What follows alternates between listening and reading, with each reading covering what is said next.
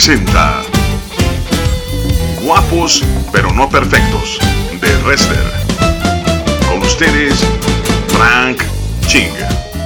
Hola, ¿qué tal amigos de Dun Radio? Les habla su amigo Frank Ching en una emisión más de Guapos pero no perfectos. En un tema muy especial en este martes hermoso que se llama Expertos en complicar las cosas. Génesis capítulo 4 eh, nos habla nuestro Señor Jesús la continuidad eh, de la tragedia que sucedió cuando fuimos, eh, bueno, cuando el hombre pecó y fuimos literalmente echados fuera del Edén y las cosas, lejos de ponerse mejor, comenzaron a empeorarse. Por eso el tema se llama expertos en empeorar las cosas. Génesis capítulo 4 a la letra dice, 4.1 dice, conoció a Adán a su mujer, Eva, la cual concibió y dio a luz a Caín, y dijo, por voluntad de Jehová he adquirido varón. Después dio a luz a su hermano Abel, y Abel fue pastor de ovejas, y Caín fue labrador de la tierra. Y aconteció, andando el tiempo, que Caín trajo del fruto de la tierra una ofrenda a Jehová. Y Abel trajo también de los primogénitos de sus ovejas, de lo más gordo de ellas, y miró Jehová con agrado a Abel y a su ofrenda, pero no miró con agrado a Caín y a la ofrenda suya. Y se ensañó Caín en gran manera, y decayó su semblante. Entonces Jehová dijo a Caín, ¿por qué te has ensañado? ¿Y por qué has decaído eh, tu semblante? Si bien hicieres, no serás enaltecido, y si no hicieres bien, el pecado está a la puerta, con todo esto, a ti será su deseo, y tú te enseñorearás de él.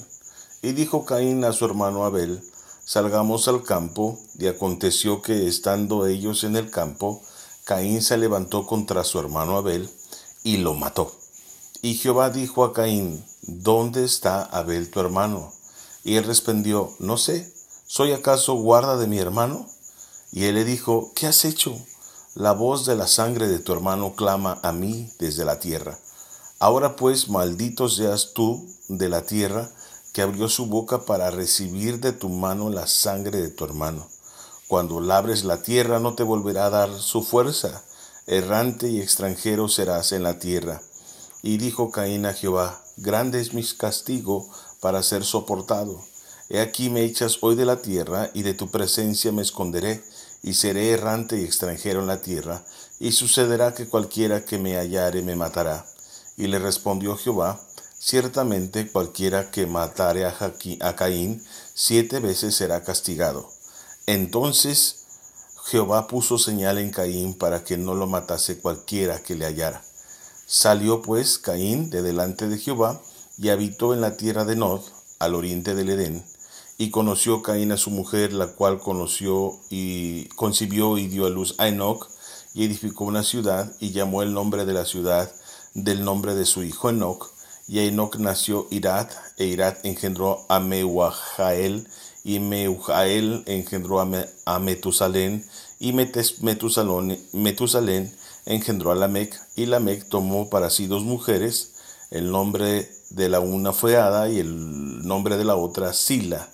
Y Ada dio a luz a Jabal, el cual fue padre de los que habitan en tiendas y crían ganados, y el nombre de su hermano fue Jabal, el cual fue padre de todos los que topan, tocan arpa y flauta, y así sigue mencionando la escritura.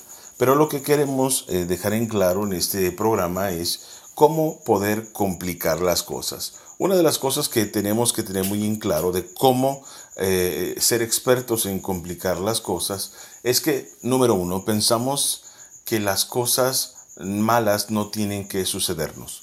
Eso no significa que vivamos con temor, miedo de que nos va a suceder algo, sino que aprendamos y entendemos que la maldad existe y que puede existir en nuestra mente, en nuestra eh, concupiscencia, en nuestros hijos, en nuestra familia, aún en nuestra pareja.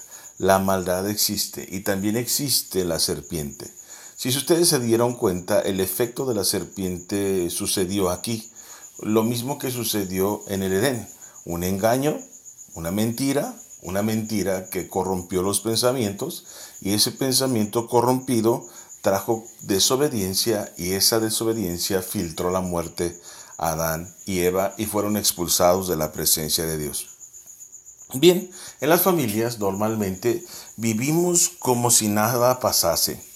Todo va bien cuando nuestros hijos son pequeños, todo va bien cuando van en el proceso, pero oh sorpresa, llega un momento en que nuestra crianza se ve probada, nuestra familia se ve probada porque comienzan a crecer y comienzan a enfrentar sus tentaciones, comienzan a conocer el mundo, comienzan a conocer su familia, comienzan a conocer la realidad del padre y la madre que tiene y a veces pensamos que nada puede suceder porque está todo bajo control, el niño es pequeño y bueno, yo puedo darle una nalgadita, una reprensión, una, un regaño y el muchacho entiende aparentemente, pero resulta que el muchacho se está formando y si yo no tomo la escritura en serio, si no hago mi trabajo en serio, de mayordomía, de padre, de madre, de ser responsable de la familia, de tener una visión clara hacia dónde voy a llevar mi familia, entonces igual que un jardín descuidado, cuando comenzamos a poner semillas y esas hermosas plantas comienzan a, a, verse eh, bueno, hermosas a, través del tiempo y si no le damos mantenimiento, bueno, pues aunque sean rosales, pues un rosal puede salirse de control y aunque sea la más hermosa de las plantas, sin un cuidado previo, pues esa planta puede desformarse y no tomar la figura de adorno que nosotros hubiésemos querido al principio. Bueno, pues exactamente sucede lo mismo como la parábola de la semilla y la, del, trigo y la cizaña. Junto con el trigo crece cizaña, es decir, la maldad, la maldad del corazón, la maldad del enemigo que ha sembrado y que téngalo por seguro, él desea sembrar mucha cizaña en las vidas, en las familias, en los corazones, en las mentes de muchas personas porque él desprecia todo lo que significa Dios. Entonces, el pensar que el enemigo va a estar controlado porque yo lo tengo de mi lado, porque hice algún pacto, porque yo no me meto con él, es completamente falso. El enemigo vino a matar, robar y destruir y créanlo que su trabajo lo toma muy en serio. Entonces, el primer elemento que nosotros tenemos que considerar para ser expertos en complicar las cosas es que eh, pensar que la maldad o las circunstancias adversas nunca van a suceder en nuestro hogar. ¿Qué es lo que el Señor Jesucristo nos ha enseñado para nosotros estar preparado para el día malo?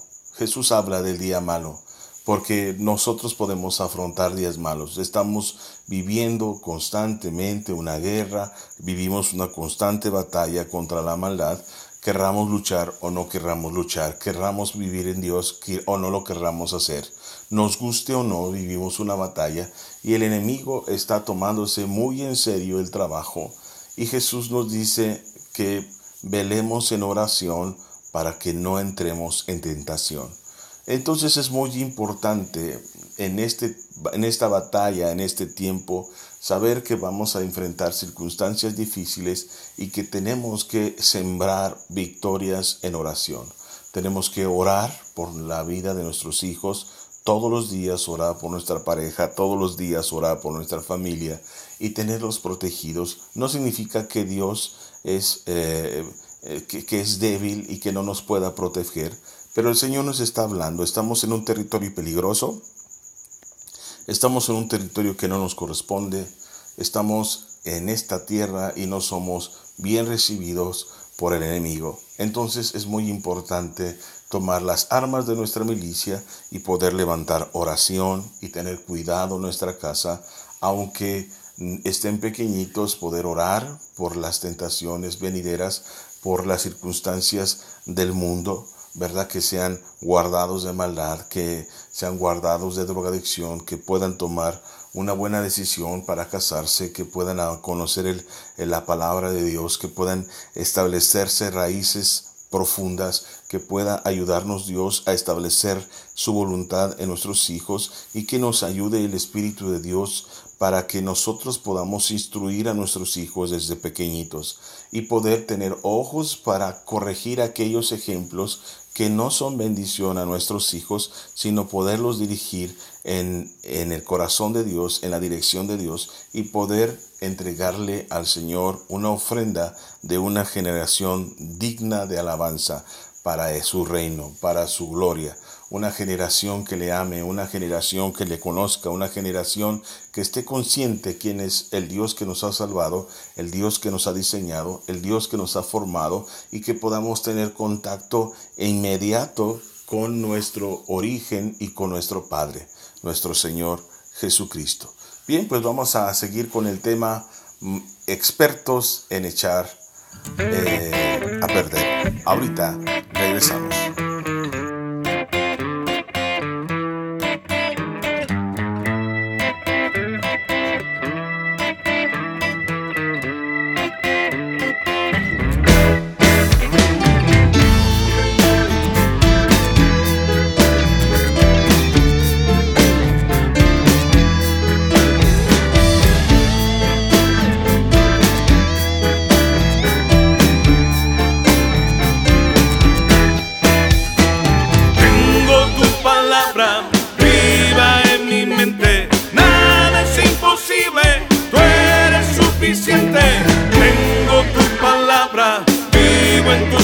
promesas, tú mi pronto auxilio, tú mi fortaleza.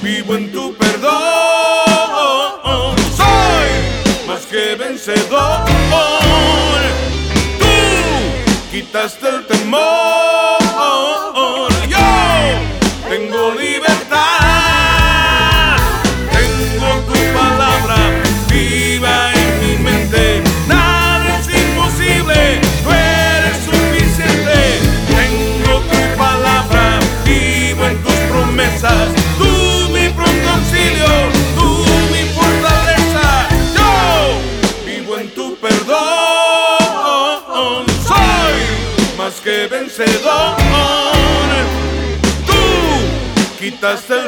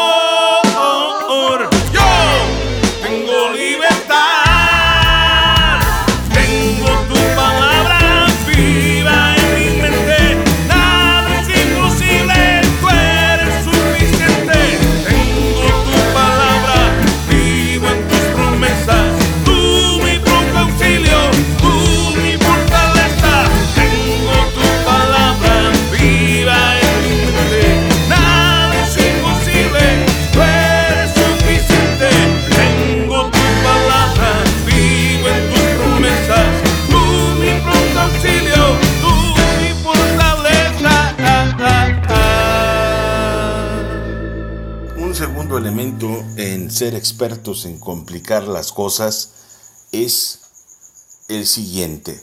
Eh, hubo un momento donde Caín complica las cosas porque pone los ojos en la, la bendición que no le corresponde. Caín hace algo que Abel no hace. Vamos a recordar lo que dice Génesis capítulo 4. Hay algo hermoso en Caín, dice el verso 13 aconteció andando el tiempo que Caín trajo del fruto de la tierra una ofrenda a Jehová. Su corazón era bueno y de lo que él hacía trajo algo para Dios. Pero hubo algo que no le agradó a Dios. No es claro la escritura que es, pero hubo algo. Su hermano, como todo hermano menor, copió, imitó esa buena acción, pero hace mención la Biblia de la calidad de su selección. El verso 4 dice, y Abel trajo también de los primogénitos de sus ovejas, de lo más gordo de ellas. Y miró Jehová con agrado a Abel y su ofrenda.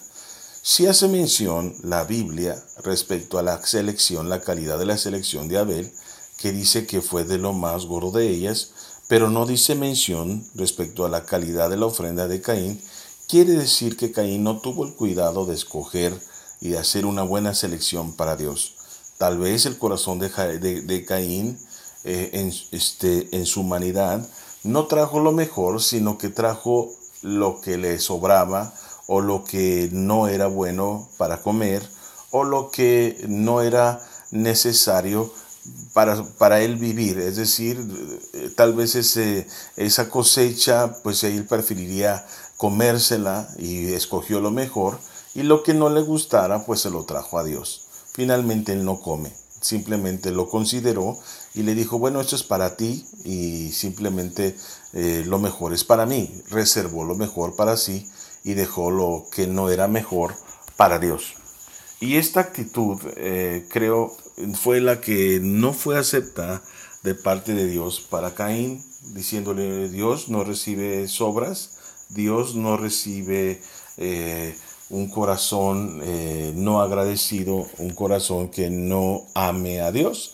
Y Abel, a diferencia de su hermano, pensó, si es para Dios, le voy a dar lo que sería especial para mí, pero se lo voy a dejar a Dios. Y esa ofrenda es la que sí recibe. Ese es el primer error que cometemos. Lejos de mirar nuestros errores y el por qué Dios no nos bendice y el por qué no responde, eh, eh, pareciera no responder la palabra sobre nuestras vidas, los ojos nuestros se dirigen otra vez a, terceras personas.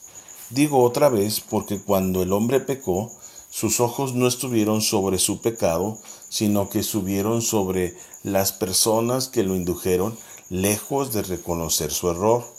Y muchas veces las familias, las personas, lejos de reconocer sus errores, de aprender de lo que, habían, de lo que han cometido y hecho mal, estos se, eh, se enfocan en lo que otros reciben y, lo que otros eh, disfrutan de bendición de parte de Dios. A veces uno está pasando por momentos difíciles económicos y a veces ve uno la maldad de otras personas y ve que les va bien, bastante bien, porque Dios hace llover a justos e injustos. Dios es misericordioso, Dios es piadoso, Dios es amoroso. Pero lejos de pensar por qué es mi condición, nosotros ponemos los ojos en otra persona. Ninguna enfermedad en el mundo puede ser curada sin un diagnóstico correcto.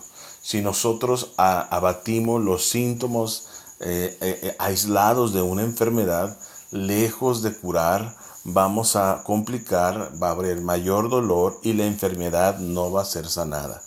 Cuando enfrentamos circunstancias, tragedias, lejos de culpar, porque muchas personas culpan, culpan la violación de su hija, culpan la infidelidad de su esposa, culpan muchas cosas, pero no ponen atención en el por qué se dieron las cosas. Si una persona no tuvo cuidado de sus hijos, si no le importó, si estaba obsesionado por tener más dinero y no tuvo el cuidado de sus hijos, bueno, pues es más fácil eh, culpar a la esposa porque para eso le pago, que para eso le daba yo, para que cuidara a mis, a mis hijos. Y, nunca estuve supervisando, es decir, nunca, nunca tuve ese, esa parte que me corresponde para cuidar de mis hijos, para cuidar de mi familia, sino que dejé todo el espacio y la responsabilidad de mi esposa. Y mi esposa, pues con el trabajo de la casa, con los problemas que teníamos en casa, con las circunstancias que había con nuestros hijos, bueno, pues entonces no hubo un espacio correcto en el cual yo como padre pudiera ayudar y lejos de reconocer mis errores, pues culpo a otros y me quito ese problema de encima y entonces complico más las circunstancias. Soy experto en complicar porque no reconozco mis errores. Una de las finalidades más importantes que Cristo viene es que sabe que la maldad empieza a ser un círculo vicioso en donde uno a otro se culpan y nadie reconoce sus errores. Entonces, una de las cosas que hace y rompe en el, en el espacio espiritual del mundo y que nos ayuda es que si nadie se hace responsable de nada, entonces yo me hago responsable en la cruz del Calvario porque nadie tiene el estatus correcto para poder pagar el precio de haber ofendido a alguien eterno,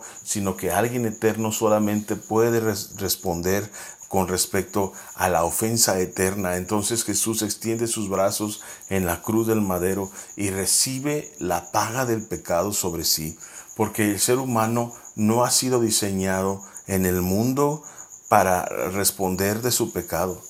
No puede, solamente puede responder Cristo.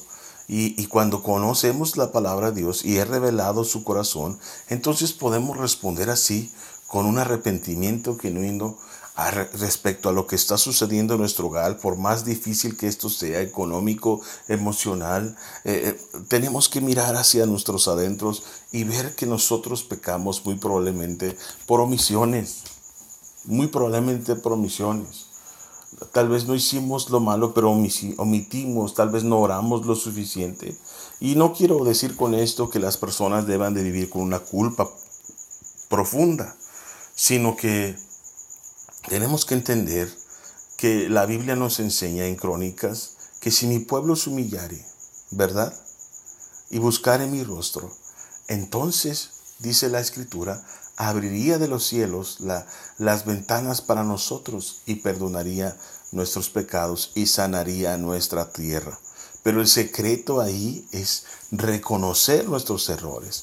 Y cuando nosotros no reconocemos errores, cuando somos expertos en omitir errores, cuando somos expertos en juzgar, en señalar, en, en ver cómo le va mejor a otra persona y el por qué no me va mejor a mí, que posiblemente estoy viviendo un proceso de depuración sobre mi vida y que Dios espera mayor comunión, que Dios espera fe, que Dios espera paciencia, que Dios espera que, que fructifiquemos en los tiempos difíciles y que nos convirtamos en, en árboles de justicia a pesar de la tribulación, de los momentos difíciles y que estemos muy pegados a la vid porque separados de Él nada podemos hacer, lejos de reconocer nuestro proceso, lejos de pegarnos a la vid, nosotros nos conectamos, fíjense, nos conectamos con las circunstancias y entonces empezamos a, supurar, a supurar eh, eh, amargura, dolor, aflicción, que lejos de traer bendición, traen mayor destrucción a la gente, a nuestras amadas familias que está alrededor nuestro.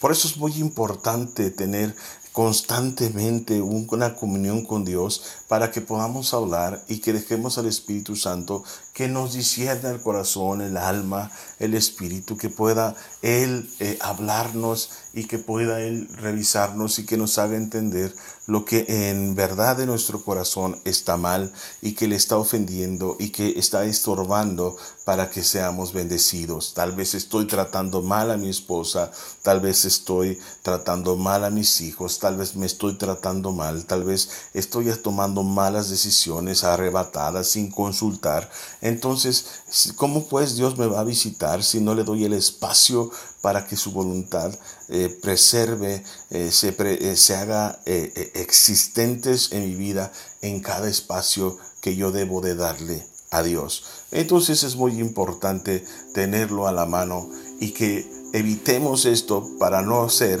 expertos en complicar las cosas. Te dejo con una canción. Ahorita regresamos en Guapos pero no perfectos a través de Dun Radio.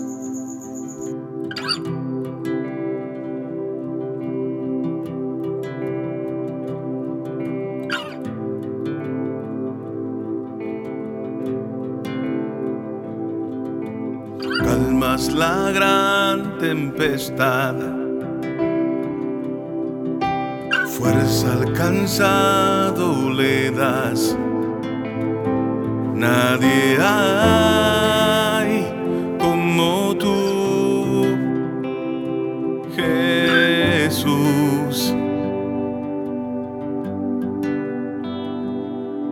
Solo tú puedes tomar toda mi necesidad. Nadie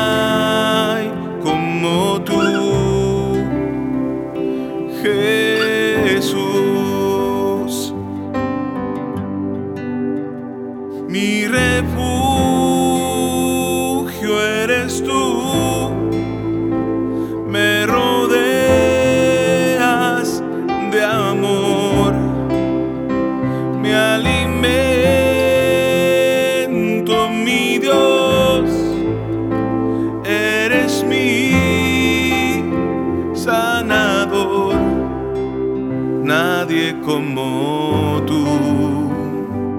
Oh, oh, nadie como tú.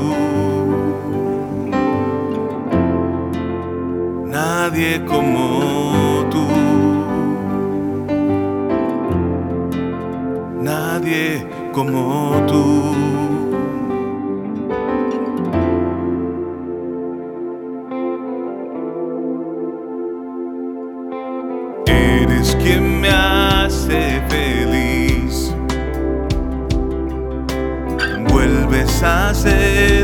Soñar.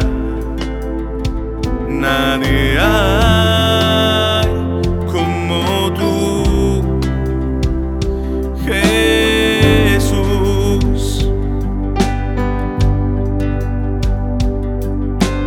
Puedo la guerra ganar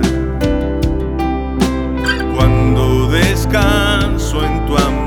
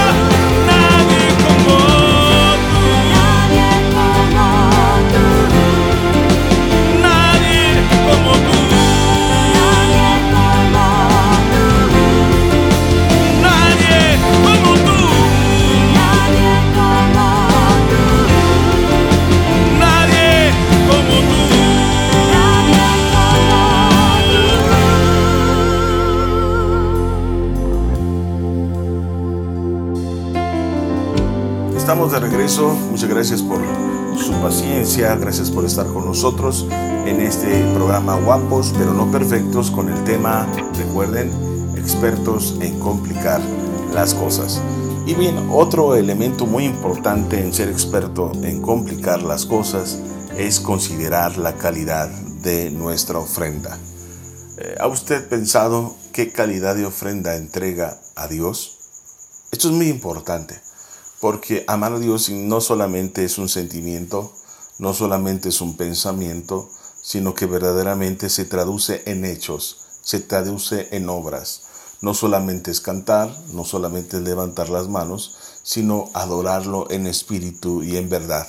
Esta historia trágica posterior a la tragedia comienza con un asesinato posterior a la calidad de la ofrenda. Es por eso que le hago mención de la calidad de ofrenda que nosotros entregamos. Adoración en una familia es muy importante, puesto que hemos sido diseñados para gloria, para dar gloria a Dios, es decir, para dar adoración.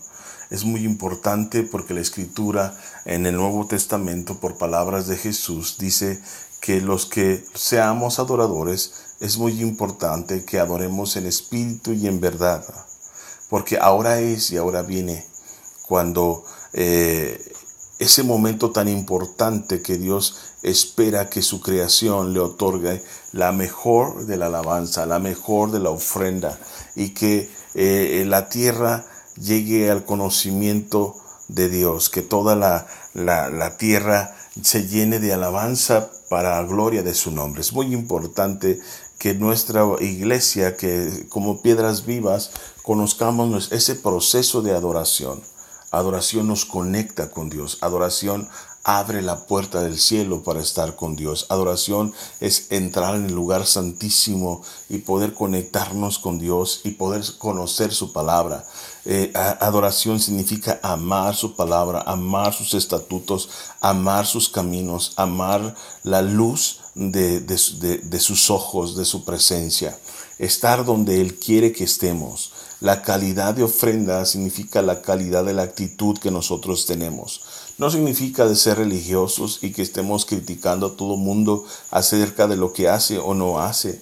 Eh, así viene o no viene al servicio, al culto, si ayuda o no ayuda. Un adorador eh, sabe la importancia de cada alma en, un, en una iglesia sabe que Dios espera sumar y no restar, sabe que Dios espera sanar y no enfermar, sabe que Dios espera construir y no destruir.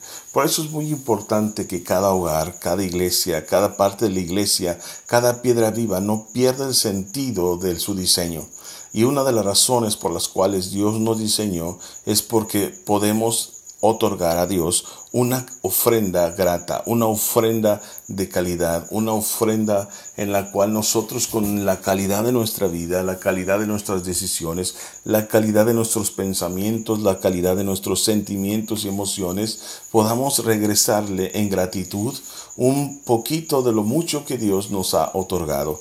Una de las razones por las cuales estamos en esta tierra es llenar con nuestra vida y con nuestros hechos alabanza a Dios, de tal manera que nuestro testimonio para cualquiera que nos mire y que nos conozca, podamos eh, eh, entonar ese himno de alabanza, porque nuestra actitud, nuestro pensamiento, nuestra responsabilidad en esta tierra es otorgar estas buenas acciones, no porque tengo que hacerlo porque soy cristiano, sino porque conozco a Dios y porque mi adoración a Dios eh, es lo mejor que yo puedo dar. Por eso voy a cocinar lo mejor, voy a criar lo mejor, voy a ser el mejor de los padres, el mejor de lo que yo puedo dar. Porque todo este conjunto de acciones es un cántico, un himno, una manera de, demostrar al mundo que yo amo a Dios, que yo quiero estar con Dios y estoy agradecido. Por eso es muy importante que valoremos y pongamos eh, en revisión la calidad de la ofrenda. Porque muy probablemente complicar las cosas es que tenemos el espíritu de Caín y le damos al tiempo a Dios el que nos sobra. Y cuidamos de las cosas que Dios nos dio de la manera que eh, nosotros nos da a entender y no nos preocupamos por los principios de Dios. No nos tomamos en seriedad el asunto este real de criar a nuestros hijos. Constantemente tenemos diferencias, constantemente tenemos eh, riñas, constantemente tenemos problemas, nos interesa más el dinero que establecer la voluntad de Dios en la casa, nos interesa más eh, el, el placer que adorar a Dios y tener una responsabilidad conforme en nuestro hogar con respecto a lo que Dios nos espera que hagamos como función como hombres y mujeres en, nuestra posición en la sociedad, en la iglesia y en nuestra casa. Es bien importante conocer eh, la calidad de nuestra ofrenda de lo que estamos realizando. Dios no espera que le demos religión, Dios espera que le demos realmente hechos evidentes de que le amamos, de que somos responsables, de que estamos haciendo lo que Él dijo, obedeciéndole. Porque el problema en el Edén no fue el asunto este de, de una religión, el asunto este que fue de desobediencia, que no escucharon, que no lo tomamos en consideración y lastimosamente hoy en día muchas generaciones, muchas personas no toman en consideración a Dios y eso es una ofrenda terrible. Considerar a Dios como lo hizo eh, Abel consideró a Dios lo mejor, consideró a Dios lo que él era, consideró lo que él se merece, consideró lo que Dios esperaba, consideró lo que Dios significa. Y muchas personas de esta generación no consideran a Dios. Eh, eh, es decir, se casan y no consideran a Dios en la elección, toman decisiones y no consideran a Dios en la decisión de la carrera, en la decisión del trabajo, omiten siquiera el mandamiento de honrar a sus padres y lo brincan porque esta generación es una generación que se ama a sí misma y que está considerando a un lado a Dios porque hace lo que le viene en gana porque no ama a Dios. Es una generación como Caín, una generación para sí misma, una generación de trabajo para sí misma, una generación de creación para sí misma. Y nosotros no fuimos creados por nosotros mismos, Dios nos creó. Y otra cosa que elemento muy importante para ser expertos en complicar las cosas es que no somos responsables de lo que Dios hizo, nos hizo responsables. Hay una pregunta eh, con respecto de Caín eh, y a Dios, donde eh, Dios en el momento le alerta de lo que va a suceder. previamente le dice, ten cuidado con lo que va a suceder. Y él le pregunta, Caín le pregunta a Dios, más bien le reclama que acaso yo soy guarda de mi hermano. Entonces en el verso 9 Dice, y Jehová dijo a Caín, ¿dónde estaba él tu hermano? Y él respondió, no sé, ¿soy yo acaso guarda de mi hermano? Y la respuesta es que sí. El hermano mayor es responsable del, del hermano menor. La verdad es que sí, el papá es responsable de la familia, la mamá es responsable de la familia. Todos tenemos una responsabilidad en esta tierra y debemos afrontarla y tenemos que hacerla con calidad Podemos tener justificaciones humanas de que la pareja es la peor pareja o que nuestros hijos son los peores hijos, pero tenemos que afrontar nuestra responsabilidad de padres, nuestra responsabilidad de hijos, nuestra responsabilidad de trabajadores, que no podemos excusarnos porque otros son peores, o porque otros hacen lo a maldad, o porque los otros roban, yo robo, o porque los otros ah, contestan, yo contesto, porque imitamos esas acciones que, los, que el mundo hace y hacemos a un lado lo que Dios espera que hagamos. Debemos ser responsables en la, función que nos corresponde. Un padre está al pendiente de sus hijos, no solamente los alimenta, no solamente los protege, sino que verdaderamente los protege eh, con su cobertura espiritual, que pregunta cómo están sus corazones, que los abraza, que los huele, que los tiene cerca, una madre que, establece principios, una madre de oración, una madre que cuida a su esposo, una madre que trabaja en equipo como familia y que no constantemente eh, tira y vomita problemas sobre sus hijos y sus hijos comen vómito emocional de los conflictos que ella tiene, sino que sus hijos son instruidos. No hay excusa para una mujer que tiene un esposo malo el no establecer, instruir a sus hijos. La mujer tiene ese don de Dios, ese respaldo y ese corazón para llegar a lo profundo de sus corazones y establecer la escritura, establecer la palabra de Dios. No hay excusa para no hacer eh, eh, lo que Dios espera que hagamos. Tenemos el Espíritu Santo, tenemos su palabra, tenemos su cobertura, tenemos el poder de la oración y el poder de la palabra y el poder del Espíritu de Dios para que nada nos impida establecer lo que Dios nos ha pedido hacer en toda la extensión de la palabra. Por eso nosotros podemos convertirnos en expertos en complicar las cosas cuando yo invalido mi responsabilidad, cuando yo corto las alas de la función que yo debo de cometer porque me doy por vencido. Es muy importante pues no darnos por vencidos y entender que Dios nos ha dado armas de nuestra milicia para hacer su voluntad. No se pierda el siguiente programa en Guapos pero no perfectos. Esto fue el tema expertos en complicar las cosas.